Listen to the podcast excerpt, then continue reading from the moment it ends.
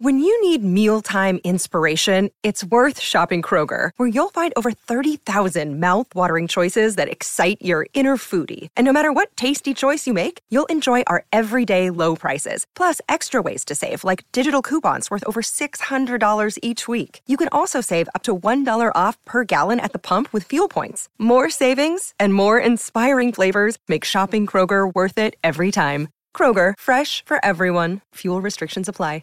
I mean, I think a lot of these bands um, catch on to a lot of the cliches that are going on in heavy metal today. We try and, and shy away from as many of them as we can while still, still doing the sort, I mean, in heavy metal, everything's already been done before, but we're trying to avoid as many of the cliches as we can. And I think some of the under, other speed metal bands and sort of underground thrash metal bands are just taking in all these cliches, and it gets so unexciting or interesting. Plus, I think also from a musical standpoint, we have a bit more to offer, just from the point of view that we try and put as much into the music as we can in terms of, of the song arrangements and song writings and tempo changes and stuff like that. And I think we're also maybe a little bit more serious musicians than most of these other bands. So sort of all that thrown in together, there's Metallica.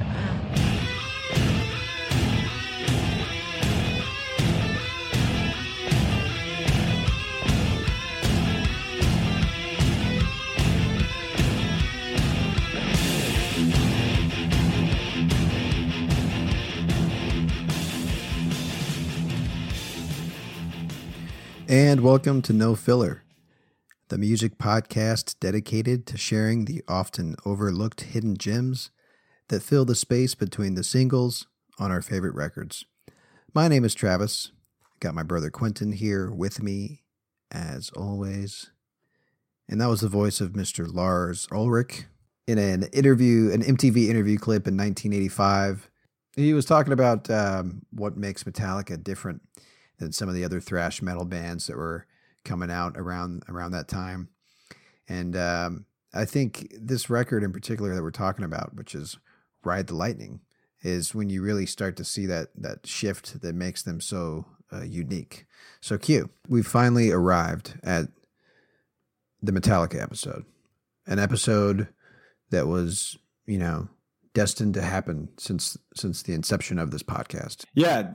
There's a handful of artists that, like, before we even started recording and, like, before we even, like, right when we had this idea to do this podcast, we were like, all right, we're definitely going to be covering these guys. At some point, we got to cover this album, you know? Metallica is for sure one of those bands. Yeah, well, the the funny thing is, like, forever, I've, I've had Injustice for All as the album that we're going to talk about. And for whatever reason, the last few weeks, I was like, you know what, let's talk about Ride the Lightning. We'll talk about Injustice later. Um, but what I like about Ride the Lightning in particular, if you're familiar with Kill Em All, their first album, it's like super, like, it, it's essentially like thrash metal being defined, you know, like they're really one of the first bands to to come out of the thrash metal, like, underground scene. Like, they helped define the genre. And it's super fast and and thrashy and, like, a little bit of, you know, punk rock mixed in there and whatnot. And then Ride the Lightning is when they started doing the things that Metallica has always done, which is, like, innovate and, like, you know, that's kind of what Lars was saying in that interview clip there, stray away from, like, the cliches and stuff of, of metal. That's what they've always tried to do. Okay. I just want to ask you a few questions real quick. You, you mentioned thrash metal. You used the word thrashy to describe it, like, it, you know, the the guitars are a bit thrashy. Are you all you're saying really is it's like really fast, super metal, fast, right? Yeah. That's that's what thrash metal that's what is. It is. Okay. That's essentially what it is. Like, if you want to boil it down, I mean, that's what it is. Basically, what what thrash metal was doing uh, was taking, like, the uh, the European style heavy metal influence and blending it with some punk rock from the eighties. To, to make the faster, that faster metal sound. What are some European metal bands that, that you could name off as as influences for these guys? For thrash metal? Like Motorhead, bands like, you know, Iron Maiden, Def Leppard. See, that's the thing. I just didn't know the origin. You know, I didn't know those were European bands. So, okay. All right. So anyway, um, cool. Like I said on the last episode, I don't want to get bogged down in, like, the history and, like, the details and, like, the facts and stuff of Metallica.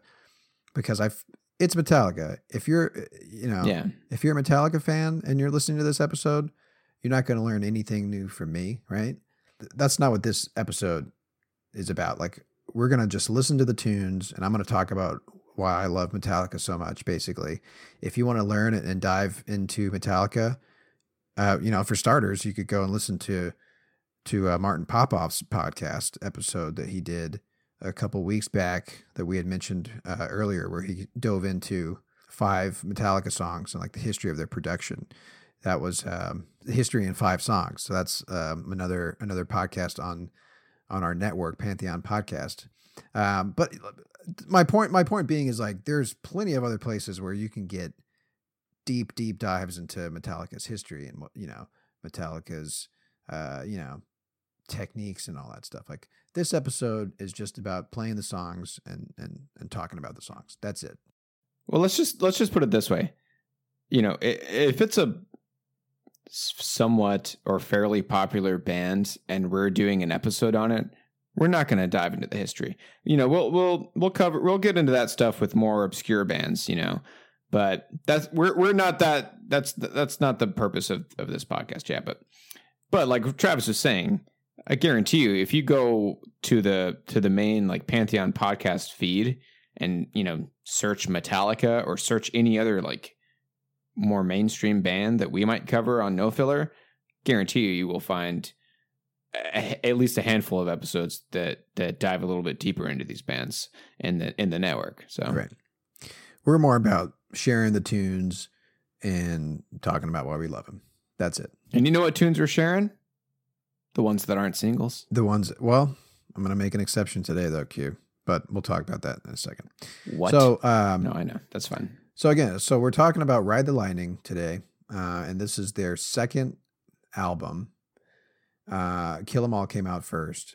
And uh, before we start playing tunes from this record, I wanted to play just one one clip, one tiny clip from um, their first album, Kill Em All, because number one, it's one of my favorite like Metallica intros, like in their in their discography, because of how like in your face uh Kirk Hammett's guitar playing is, um and I think it'll give a good a good contrast into um kind of what what their next evolution was when they went to Ride the Lightning. Okay, so just real quick, we're going to play this song um because I, I just love the guitar solo, uh and, and that's the thing, it, it's right out the gate with the guitar solo, so that's awesome. All right, this song is called No Remorse.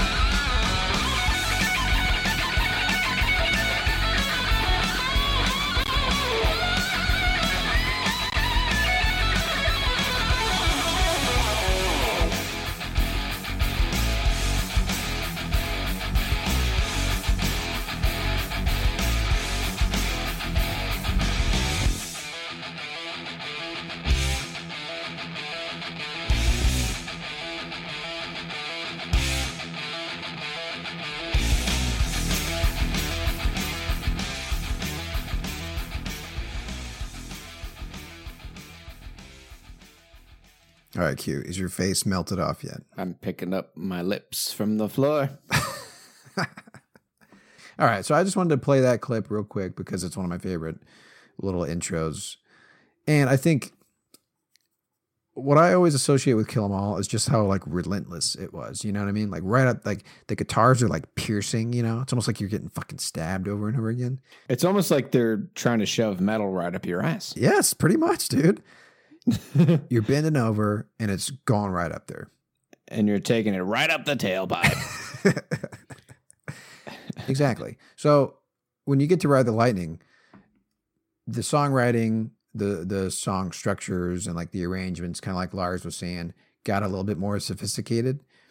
with this next yeah, record. And he talks about like kind of switching up tempos throughout a song and just trying to steer steer clear from all the like stereotypes or exactly. Well, I don't think he said stereotypes. No, he said cliches. You know. He kept saying cliches. Cliches. There yeah, we go. So, and what's funny to me, you know, and this is a tangent, but having come off the episode where we talked about Kimmis and how they were almost embracing those cliches, Kimmis is trying to to recapture some of that and sort of repackage it, you know, and like make it their own versus Metallica when they were coming out with thrash metal and whatnot.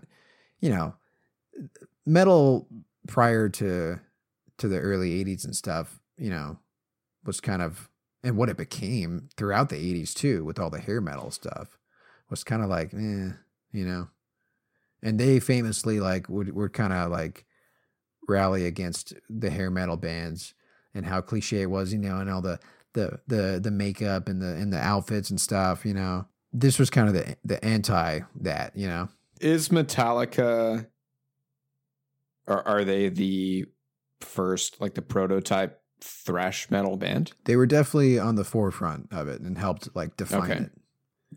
But because they're so they were so innovative and would constantly innovate and never wanted to repeat themselves, every album they sort of, you know, it's it builds on the last one, you know, but they're always changing. Like their first, you know, I always, you know, I've talked about this before, but like their first four records is like primo Metallica, you know, and Master of Puppets is like considered one of the best metal albums of all time. You know, that was their third record.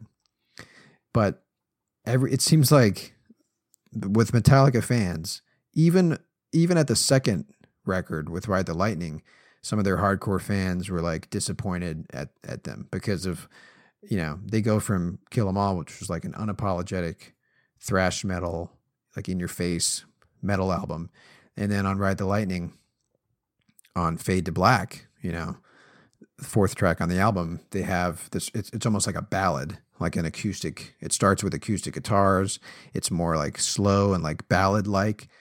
And their fans were like, what are you guys doing? You know?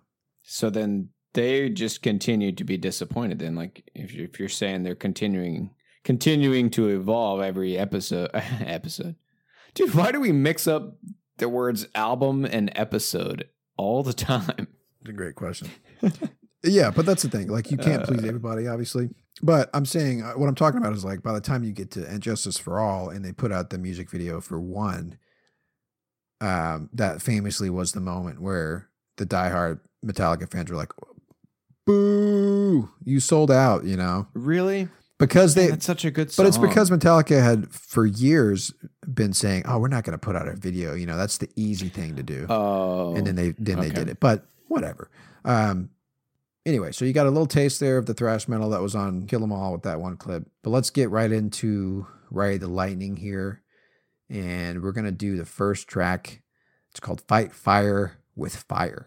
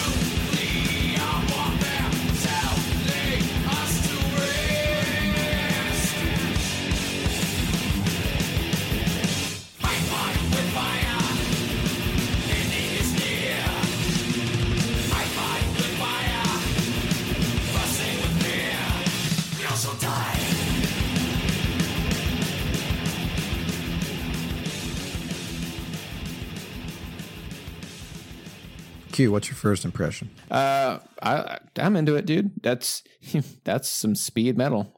I'll, I'll give him that. Yeah, I mean that that's a classic thrash riff right there. Um, just that that that level of uh, or that that speed.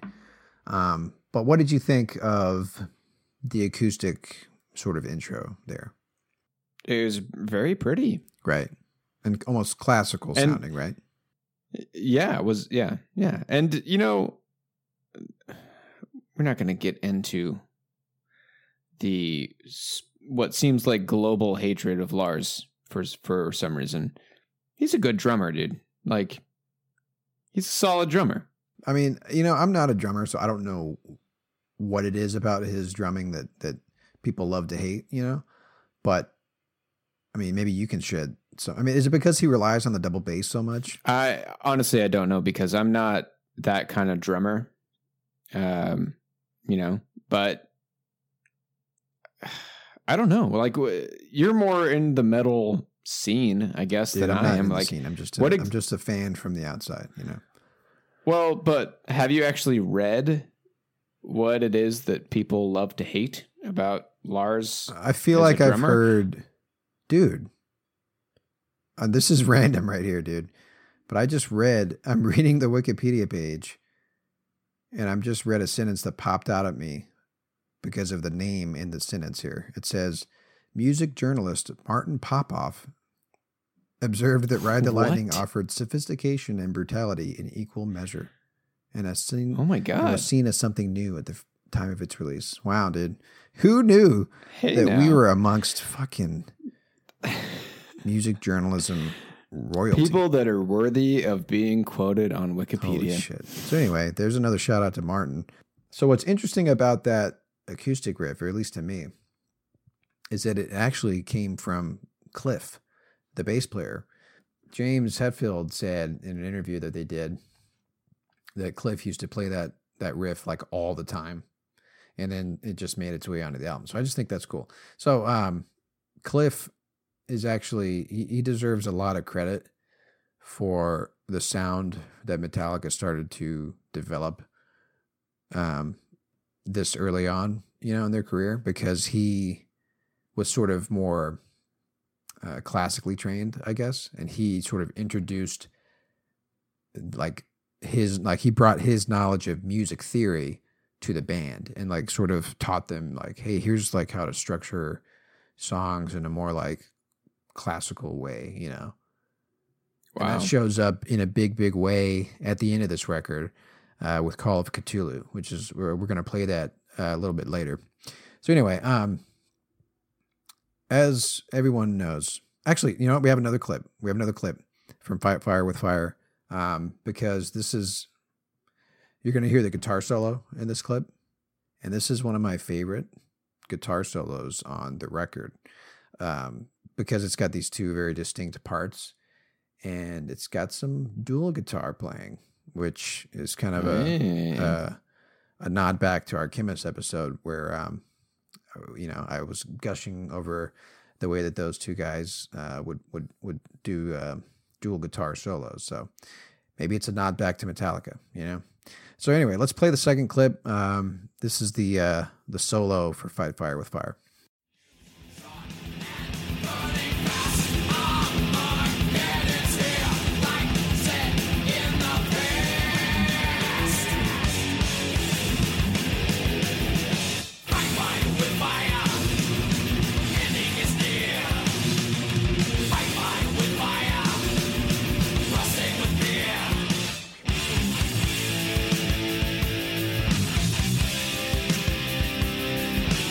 Yeah.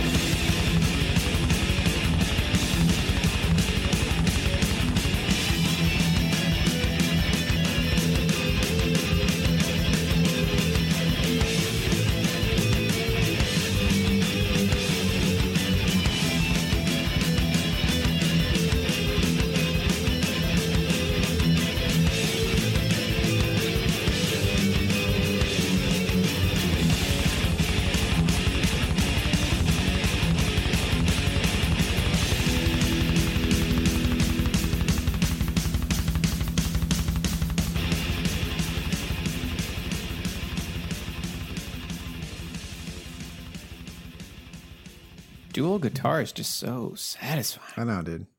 It's um, there's just something about about the uh, like the the sonic sonic harmonies, you know.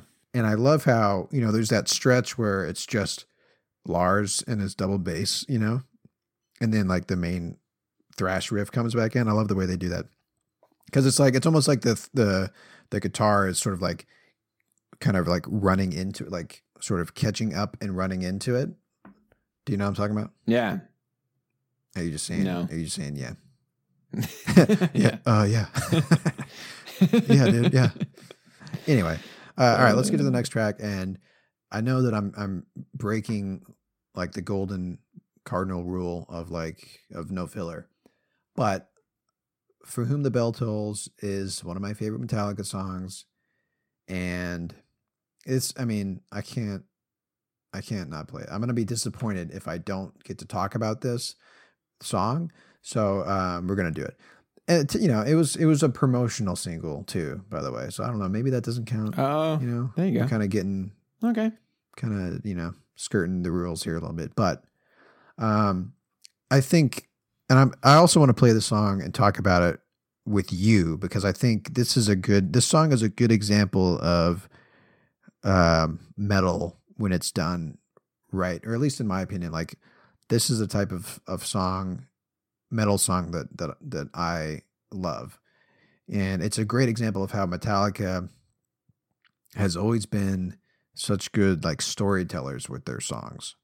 So anyway, um, For Whom the Bell Tolls, if you're a fan of Metallica, this is the song you this is probably, you know, this song is, is not new to you by any stretch of the imagination. You know what I mean? It's one of their classic songs. It's one of their most iconic songs. Um, but anyway, we're going to talk about I'm not even a metal fan, and I know a good chunk of the lyrics in this song. Yeah. I mean, it's been used in, in you know, movies and stuff. Like, if you've ever seen the movie Zombieland, mm-hmm. there was a really kick-ass, um, like, sort of montage in the beginning of, like, slow-motion, like, zombies and shit running through the streets to this song. And yeah. it, was, it was fucking yeah. the most fucking metal thing that's ever happened in movies, dude. I mean, that's... Not true. All right, so let's let's uh let's hear it. I've got two got two clips. Uh let's just get right into it.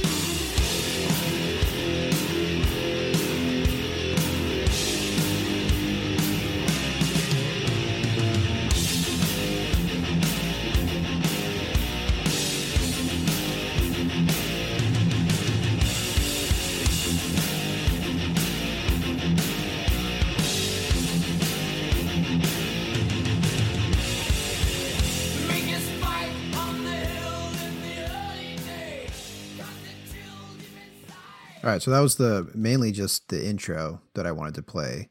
Um, and what I love about it is it's two minutes before he starts saying anything, you know?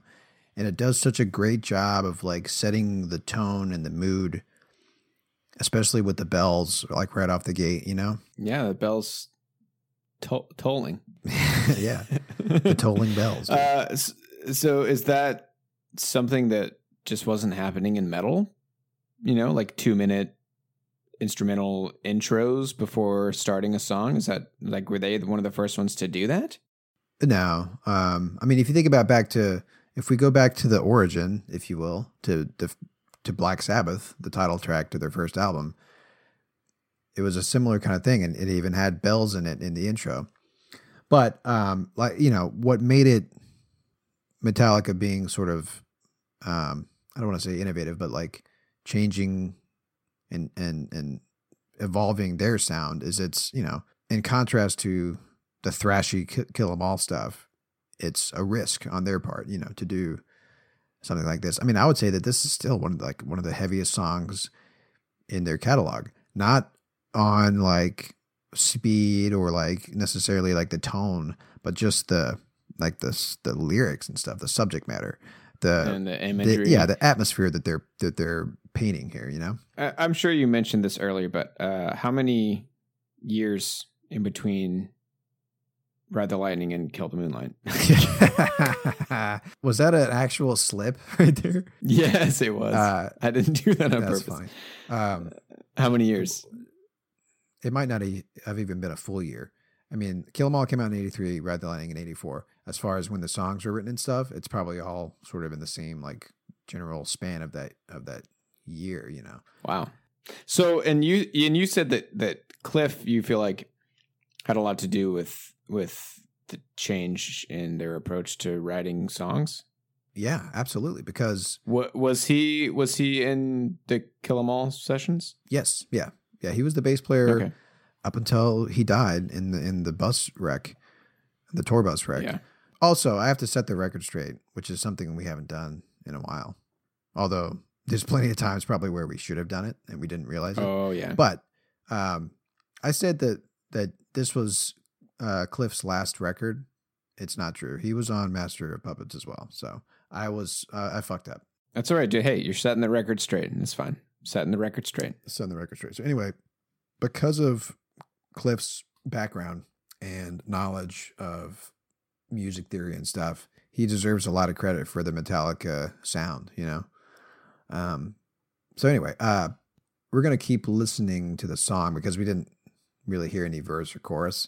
Uh, so let's pick it up again here where we left off. Um, and again, this is For Whom the Bell Tolls.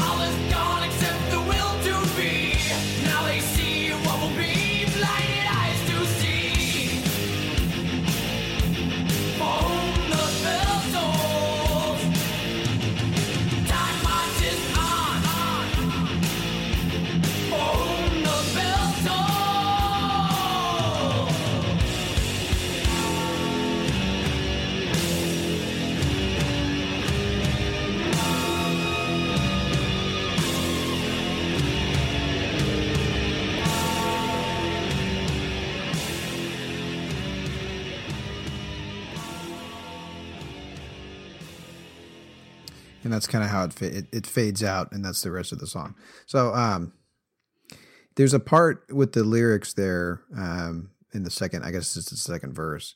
He says, "Take a look to the sky just before you die. It's the last time he will." And then usually in, in the performances, like they shut the lights off in the arena, you know, and it's just really like, it's just, I don't know. It's fucking awesome. That's all I have to say about that. But anyway, I love You've the seen lyrics. Them live. I've seen them live once. Um, it was, you know, maybe a decade ago. Um, You know, it's just Didn't one of those things. Did you go things. with Spencer? Yeah, we actually drove to Arkansas to see Dude, it. Dude, that was ten years ago? Probably. Whew. Maybe more than that. But anyway. Um, Where does the time go? It it marches on, Q. Oh. Wow. Uh, anyway, uh, I just love the lyrics, man. I think James has always, uh, his ta- his lyrics are what have, have sort of attracted me to Metallica. In, in a lot of ways, he's a good songwriter, he, he, good storyteller. Yeah, he's a good he's a good storyteller. Like I was saying, and, and it's worth mentioning. It's not James. It's not just James who writes the lyrics. It's, a lot of times, it's James and, and Lars are the ones who who come up with, with the lyrics and like the okay. The main riffs and stuff. I didn't know that about Lars. Oh yeah, yeah. I mean, Lars and James have been, you know, they're they're the two founding mem- members of the band, and they've been there since the beginning. You know. Anyway. Uh. So this song was kind of uh, the first, one of the first Metallica songs to talk about, um, and like sort of the anti-war commentary. Um, and that's obviously when you get to Master of Puppets, almost the entire album is about like anti-war. You know, you got that song, Disposable Heroes. Does one show up on Master of Puppets, or am I still wrong? No, man. How many times I got to tell you? God. That's on God, Injustice for All. I'm sorry, um, but that's about a soldier, right? Yes, yes, that's what I'm saying. It's a theme that that that, that they write about throughout, you know. But this was one of the first songs where they wrote about that. Um, and uh, notice that there was no guitar solo in the song. The drums were super simple, right? Very simple. I liked how he, um, you know, the. I kind of like how Lars just does a, a a drum fill that just goes right along with the with what the guitar's doing, and maybe that's what people give him shit for, because that's kind of an easy way out. But I thought it was impactful. It goes along with the song though. Like there's aside from you know like like I was saying, uh, there's no guitar solo. The drums are really simple. There's even a quote here. I'm reading an article where they talk about each song on this record, and Lars says, "We often use For Whom the Bell Tolls as a reference point for chasing simplicity." So, mm. it, you know, they were very like purposeful about that. And I think, again, it's like, that's, that's what made probably some of their fans like jump off and not, not really hang on, you know, is because if you came to the next Metallica record coming off of Kill Em All, expecting more of the same, like you're, you're going to be disappointed. But if you're, you know, maybe I would I could say like a more true fan, like you probably appreciated and respected them even more because of the risks that they would take and the changes that they would make. You know, I mean, you and I talk about this all the time with bands. It's like all the time, man, they really, they really changed after this record and I'm not a fan of it anymore, you know? So it happened. Yeah. Well, they're constantly evolving as a group. Uh, yeah. I, I, I am more okay with it now. As long as it's not a situation where they clearly, quote unquote, sold out. Yeah, where they're changing, and it seems like they're changing, not necessarily because to appease the record of, label or something like that. I'm yeah. not. I, I can't get into that, of course, obviously. Right. But yeah, you know, I, I I can appreciate a band evolving in their sound, and it would be weird if they didn't. Right. I mean, as um, as Metallica.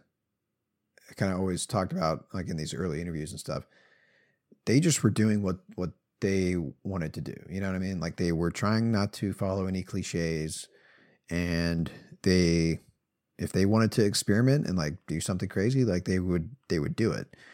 So they always kind of followed themselves as far as like what they wanted to do, like they would do it. And like, it's why they are one of the best metal bands of all time, you know, because of those risks that they would take and whatnot. All right, so we got one more song here to play from this record, and it is their first instrumental song to show up um, on a record. And of course, it's, you know, due due in part to, if not entirely, to Cliff Burton and the way that he sort of wanted to introduce more complex song structures and stuff to their songwriting. All right, so this song is called The Call of Ktulu.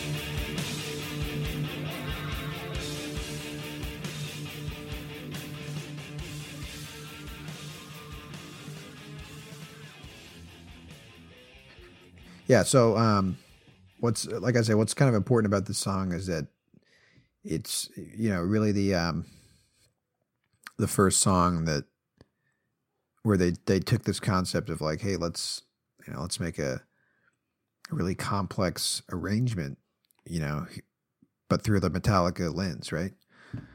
Um, and it was uh, again like another another hat tip to to Mister Burton. Um, he like both him and Kirk, Kirk Hammett is, is famously, uh, known as being like a, like a horror, uh, fan and enthusiast.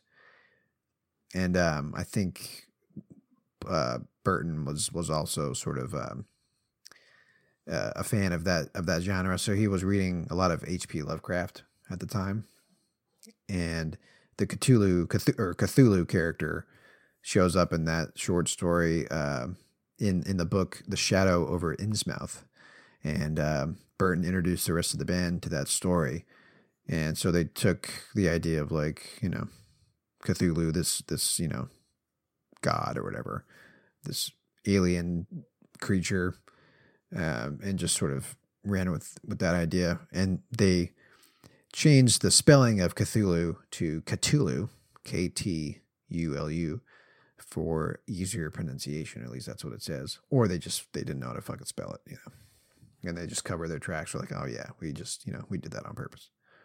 All right, so before we play uh, the next clip from Call of Cthulhu, let's, let's take a let's take a quick break.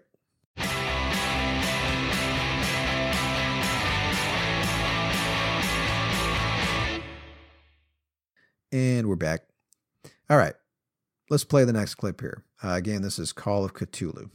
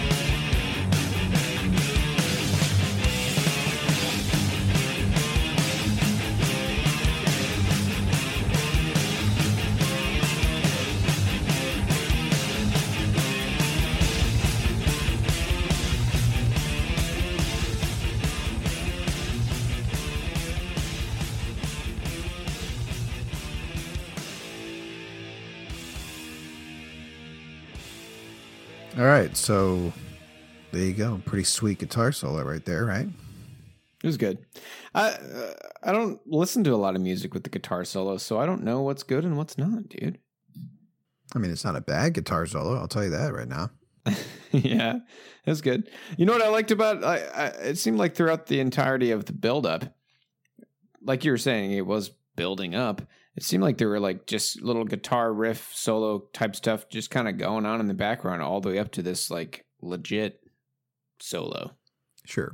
Yeah. Uh, yeah. I mean, the guitar solo is definitely the, uh, the climax, right? Um, yeah. So here's something that I like to do, Q, and maybe this is corny and stupid, but we've heard in episodes past that you like to, and sometimes imagine some goofy shit when you're listening to music. Remember that discussion about Tosca? We did our Tosca oh, episode yeah, the, back in the day. The lady with with the bubble bath. That's what I'm saying. Yeah, dude. What do you think of with when you hear? Well, Cthulhu? You have to. I mean, it's you got to think about what this song is doing, right? It's called "The Call of Cthulhu" or Cthulhu, right? Also, interestingly enough, I was reading some more about this while that second clip was playing. Some people theorize that the reason that they changed the name. Um, or they changed the spelling of Cthulhu is because, according to the story, mentioning Cthulhu by name or writing his name mm-hmm. will summon him. That's like saying Bloody Mary three times. Yeah. So maybe they were trying to help out their fans and themselves by changing the spelling. Um, That's really thoughtful of them. Yeah, wasn't it? So this song, um, anyway, like I was trying to say, like, you got to think about it, like it starts kind of s- slower, right? And it's got this build up. Like they are, you're summoning Cthulhu, or, you know, Cthulhu is, you know, emerging out of, you know, wherever the fuck he comes from, right? Yeah, the depths of the ocean or something. Whatever I don't know is, anything yeah, about that sure. that creature. Yeah, me neither. Anyway, you know, you got to think of it that way. Like it's, you're building up to this like kind of crescendo, and then he's, you know, he has appeared, you know? Yeah, I can see that, dude. All I can right. see like choppy, stormy waters and C- Cthulhu just emerging from the depths. Right, yeah. And like, that's the thing, like they've, they've done stuff like that kind of throughout, right? Like if you go on later to Master of Puppets and listen to a song called The Thing That Should Not Be, which is also inspired by the same story and written by Cliff Burton, I've always interpreted the guitar solo as this thing that should not be, because it sounds, the solo itself sounds like this, like really like almost like it sounds monster-like. And if you go back to to Kill Em All and listen to the Four Horsemen, their guitar, uh, like the cadence in their guitar playing, the the stroke of the of the guitar uh, pick, whatever the fuck you want to call it, sounds like galloping horses. You know what I mean? So like they, that's kind of what what they, what they're doing. You know. Anyway, uh, another quick fact about this song. Um, it showed up originally on a four-song demo for Ride the Lightning under a different name. Uh, it was originally called When Hell Freezes Over. I'm kind of glad that they changed the name to Call of Ktulu, because I think that's a cooler name. But one of the reasons uh, that they changed it is because they sort of were realizing that like a lot of metal bands like to throw the word hell or Satan into their song titles, and because they wanted to avoid cliches, they didn't want to have a, a song on their record with the word hell in it. So anyway, all right, that's that, man. Um,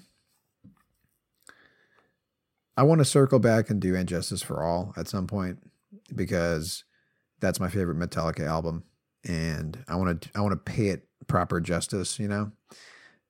You see what I did there? Um, oh, I see what you did now. Yeah. Yeah. Anyway, so we'll do that later. I don't know when we're going to do it, because after next week's sidetrack, our metal month is officially over. So we're going to switch it up. And man, if you don't like metal, um, you haven't, you haven't been listening probably to, to any of our last few episodes, you know? So hopefully we'll, we'll bring back the, uh, the non-metal fans. Uh, maybe we'll give them some stuff to listen to here in a little bit. In yeah, a couple we should weeks. do like we, we should almost pull a one eighty if we can. Yeah, well, I mean we we can. Let let's yeah let's let's do something a little bit a little bit lighter for the month of November. Yeah, yeah, we will. All right, um, that's that. Um, like I said, our metal month here is coming to an end, but next week I've got a band, uh, sort of another thrash metal band that that we're going to talk about. That um, I've always loved this record. Um, it's a band called Prong. Q, have you heard about Prong before? Never heard Prong. Okay, well, this is a fun record, man. I love it. All right, let's do our What You Heards, because we did not get a chance to do those last week. And, man, I've got a doozy for us this week, dude.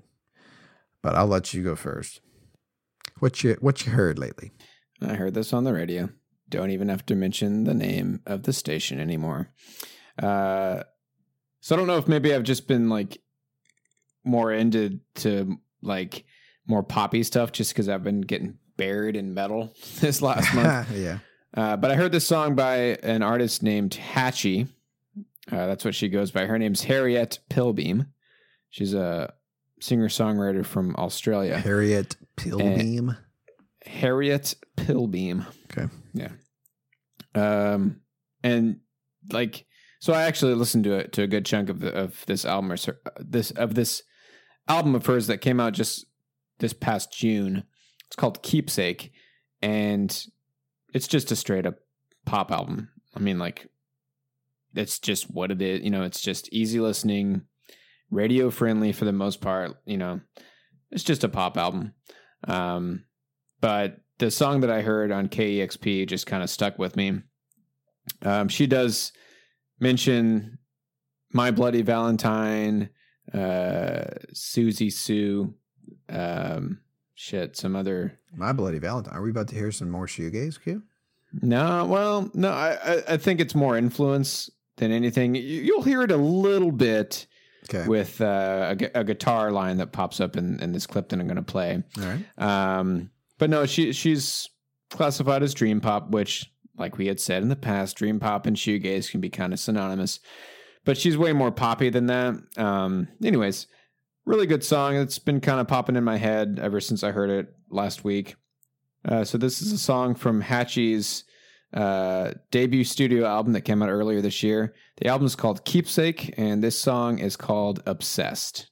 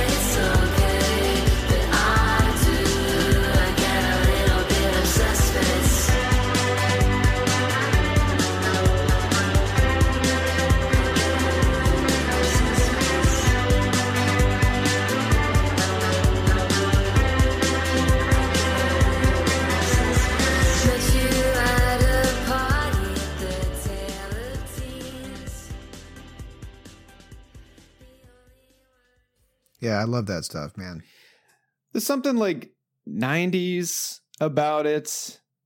Uh, she mentions the like the Cranberries as an influence as yeah, well. Yeah, definitely. Yeah, yeah, dude, that's that's just one of those songs, man. Like I heard it and I was like, oh, shit, I'm into this, man. This it's just a, it's just a feel good song. Yeah, yeah. So the, is the whole record like that? Uh, yeah, like I said, it's like don't go into this album expecting anything more than just a you know polished. Good. It's just a pop album, you know, like it, it really catchy, catchy hooks. I definitely agree with the, the, the, the, the dream pop label. I think her voice kind of has that vibe. Yeah, it's good. It's good stuff. Um, okay. So I went and saw, um, Dive last week, and this was a band that we had actually, I had brought the single, one of the singles, uh, as my sidetrack a couple weeks back. Off of their record Deceiver, their new record Deceiver. Um, and, you know. It's a great album. Great album, dude. right? I, I've listened to it a few times yeah. now since it came out. It's a solid record. Um, yeah. But I'm bringing something else to the table. The reason I mentioned Dive is because the band that I saw open for them led me down a path. Um, and, uh, you know, this is probably not news to anybody who is following indie bands right now, but I feel like, or I'm hopeful that this trend continues. It seems to me like grunge might be having a revival right now. So this band that opened for them, and the funny thing is, like, this is confusing as fuck because the band that opened for them is also not my sidetrack, but they were, they're called Chastity. You said sidetrack. You meant What You Heard. Yeah. They're not my What You Heard, but, um, this band is called Chastity, and they had a song at the end that was like, and the funny thing is my wife and I showed up as they were playing their last song. Um, I'm not ashamed to admit that I'm at the stage where a lot of times I show up late to concerts now just to see the headliner. Because, oh, dude, I, I still, I, I got to catch the openers, man. Well, you never know what you're going to. I know, know. And I'm glad that I, that we showed up to catch this last. I mean, you're proving, me saying this is proving that yeah, I'm, that I'm stupid you, you for doing up. this, but yeah. you know, it was a weeknight and like, we don't have, I, I'm getting to the, to the age that I don't have the, the energy to stand up for three hours. Ooh, dude. Hmm. Depends on the venue, dude. But what I'm saying is like... You know we're the same age, right? I know that. But I'm saying after a day's work, you know, uh, yeah, whatever. Hey, yeah. You know what, man? Not I ashamed. know, dude. Not ashamed. I know. And plus, you know, my wife's with me and she also, you know, I got to think about her too, you know? Anyway, this band Chastity, Chastity, they looked like they were from the nineties as far as their dress. And that's another thing. Like that's, I think that's pretty obvious. If you walk through like Target or the mall, nineties and, and especially the grunge aesthetic is coming back. And as far as fashion is concerned. Sure. Dude, try, try living up here, man. It never left. Yeah. Well, there you go. Um, anyway, it sounded straight up like a, as far as the riff, the bass, it was Nirvana big time. Okay. And the record, I mean, the the singer, uh, he's not so much, he, he has his own kind of approach to the way he sings. He's he's bringing in some some other, sprinkling in some other influences and stuff. But anyway, I was like, man, this is this is sweet, man. Like, I, I'm all about this shit. I want grunge to come back. You know what I mean? So I went and I sort of looked into them a little bit, and I found this other band um, on Spotify called Narrowhead. And they're actually from Houston. And they're super young. This album came out in twenty sixteen, so it's a few years old. But man, they've got they've got it. The the the grunge sound is back, at least on this record, and it's making me hopeful that this is a trend. It, all right, so enough hype, enough talk. Yeah, let's hear it, man. This song is called "Feels Like Sand," and I fucking love this song. It's it's fucking great. So let's hear it. This again. This is Feels Like Sand by Narrowhead.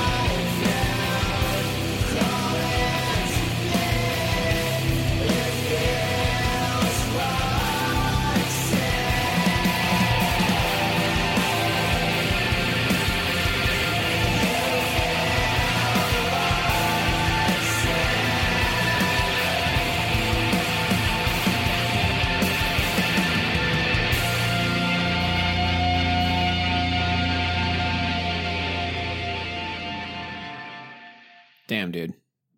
Damn. Yeah, I'm into that. It's, yeah, the whole record is like that. Ooh, man, that's good. It's great. Um, I like their harmonizing. Yeah. Um, and it, that's that's some heavy shit, dude. It is. I mean, it's the heavier side of grunge, but it's yeah. it, it, what I like about that's, it is, man, that's good. Yeah. Again, dude, like when I heard this this record, I was like, let's fucking do with this, man. Let's bring back grunge. Yeah. I love the album cover too. All right. So here's something else I wanted to point out. I'm glad you mentioned that. Type in right now into Spotify, Siamese Dream, because it's the record cover for, you see that? You see the color palette? The color palette. That's yeah, not a dude. fucking coincidence. So if you pull that up side by side, like it's literally the same colors. That's the same colors, but but but they throw in some blue. With the exception of the teal, blue. But I mean, I yeah, I can't. Yeah, you're right. There's no way that that's not on purpose. So um, yeah. Siamese Dream had, you know, by Smashing Pumpkins did like a re-release of the record, and like they sort of did this like duotone thing on the photo of the two girls, and it's got this orange background, and it's literally the same color palette with it, the exception you're right. of the green. It's, it's It's the same orange and, and purple. Yeah, yeah. So again, yeah. it's like, you know, they're not even hiding it, right? Anyway, so um, I kind of gave away my... That's great, man. Yeah, listen to that record. It's called Satisfaction. And for me, like, it's probably going to be pretty pretty easy for me to catch a live show because they're from Texas. So first chance I get, I'm going to go see these guys. Um, cool, dude. I would love to hear some of that. But yeah, dude, I'm I'm fucking all about this, dude. I want this to happen in a big, bad way. All right, so next week, like I said, um, our very last metal episode, probably for a good while, is going to be a thrash metal band called Prong. Um, and I think it's going to be a good way to to wrap up the, the metal month with a nice little bow. And and then uh, in November, uh, do we want to spill beans, Q, or do we want to... Um, we're not... No, no, let's not spill beans yet, dude. All right, all right. Well, like you said, it's going to be a shift, a, a dramatic shift from metal because, you know what, even at this point, I'm fucking tired of metal, dude. I'm just kidding. That's not true. But it'll be nice. It, it'll be nice to to change it up uh, after after a month of, of metal. So I'm excited. All right. Uh, so that's that. Check out pantheon podcast dot com where you can find a link to our website. And you can find a ton of other great music podcast content. And uh, that's that. We'll be back next week for our final metal episode for the month of October. Actually, technically, it'll be November by then, which is nuts. But um, yeah, where the hell does time go, dude? It marches on. It marches on to the bell. Exactly. The tolls. Metallica was right. It it marches on. All right. Um, that'll do it. My name is Travis. And I'm Quentin. I'll see y'all later.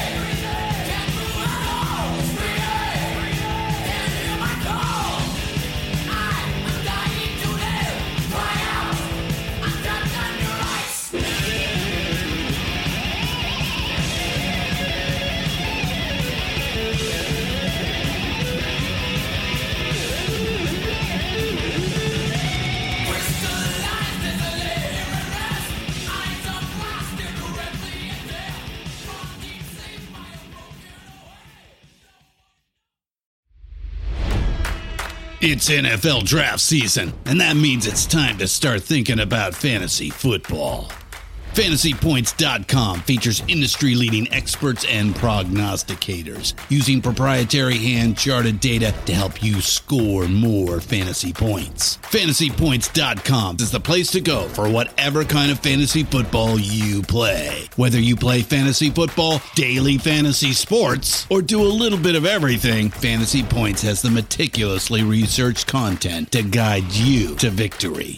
And why wait for the fall? Fantasy Points also covers the new spring football league, the U F L. Join the guru, John Hansen, Scott Barrett, Joe Dolan, and other massive names in the fantasy football universe with an exclusive offer. Use code Pantheon for fifteen percent off any Fantasy Points package, including the all-in package, with access to every article, tool, and data nugget that Fantasy Points has to offer. That's Fantasy Points dot com and code Pantheon for fifteen percent off at Fantasy Points. Fantasy Points dot com. Code Pantheon. Score more fantasy points.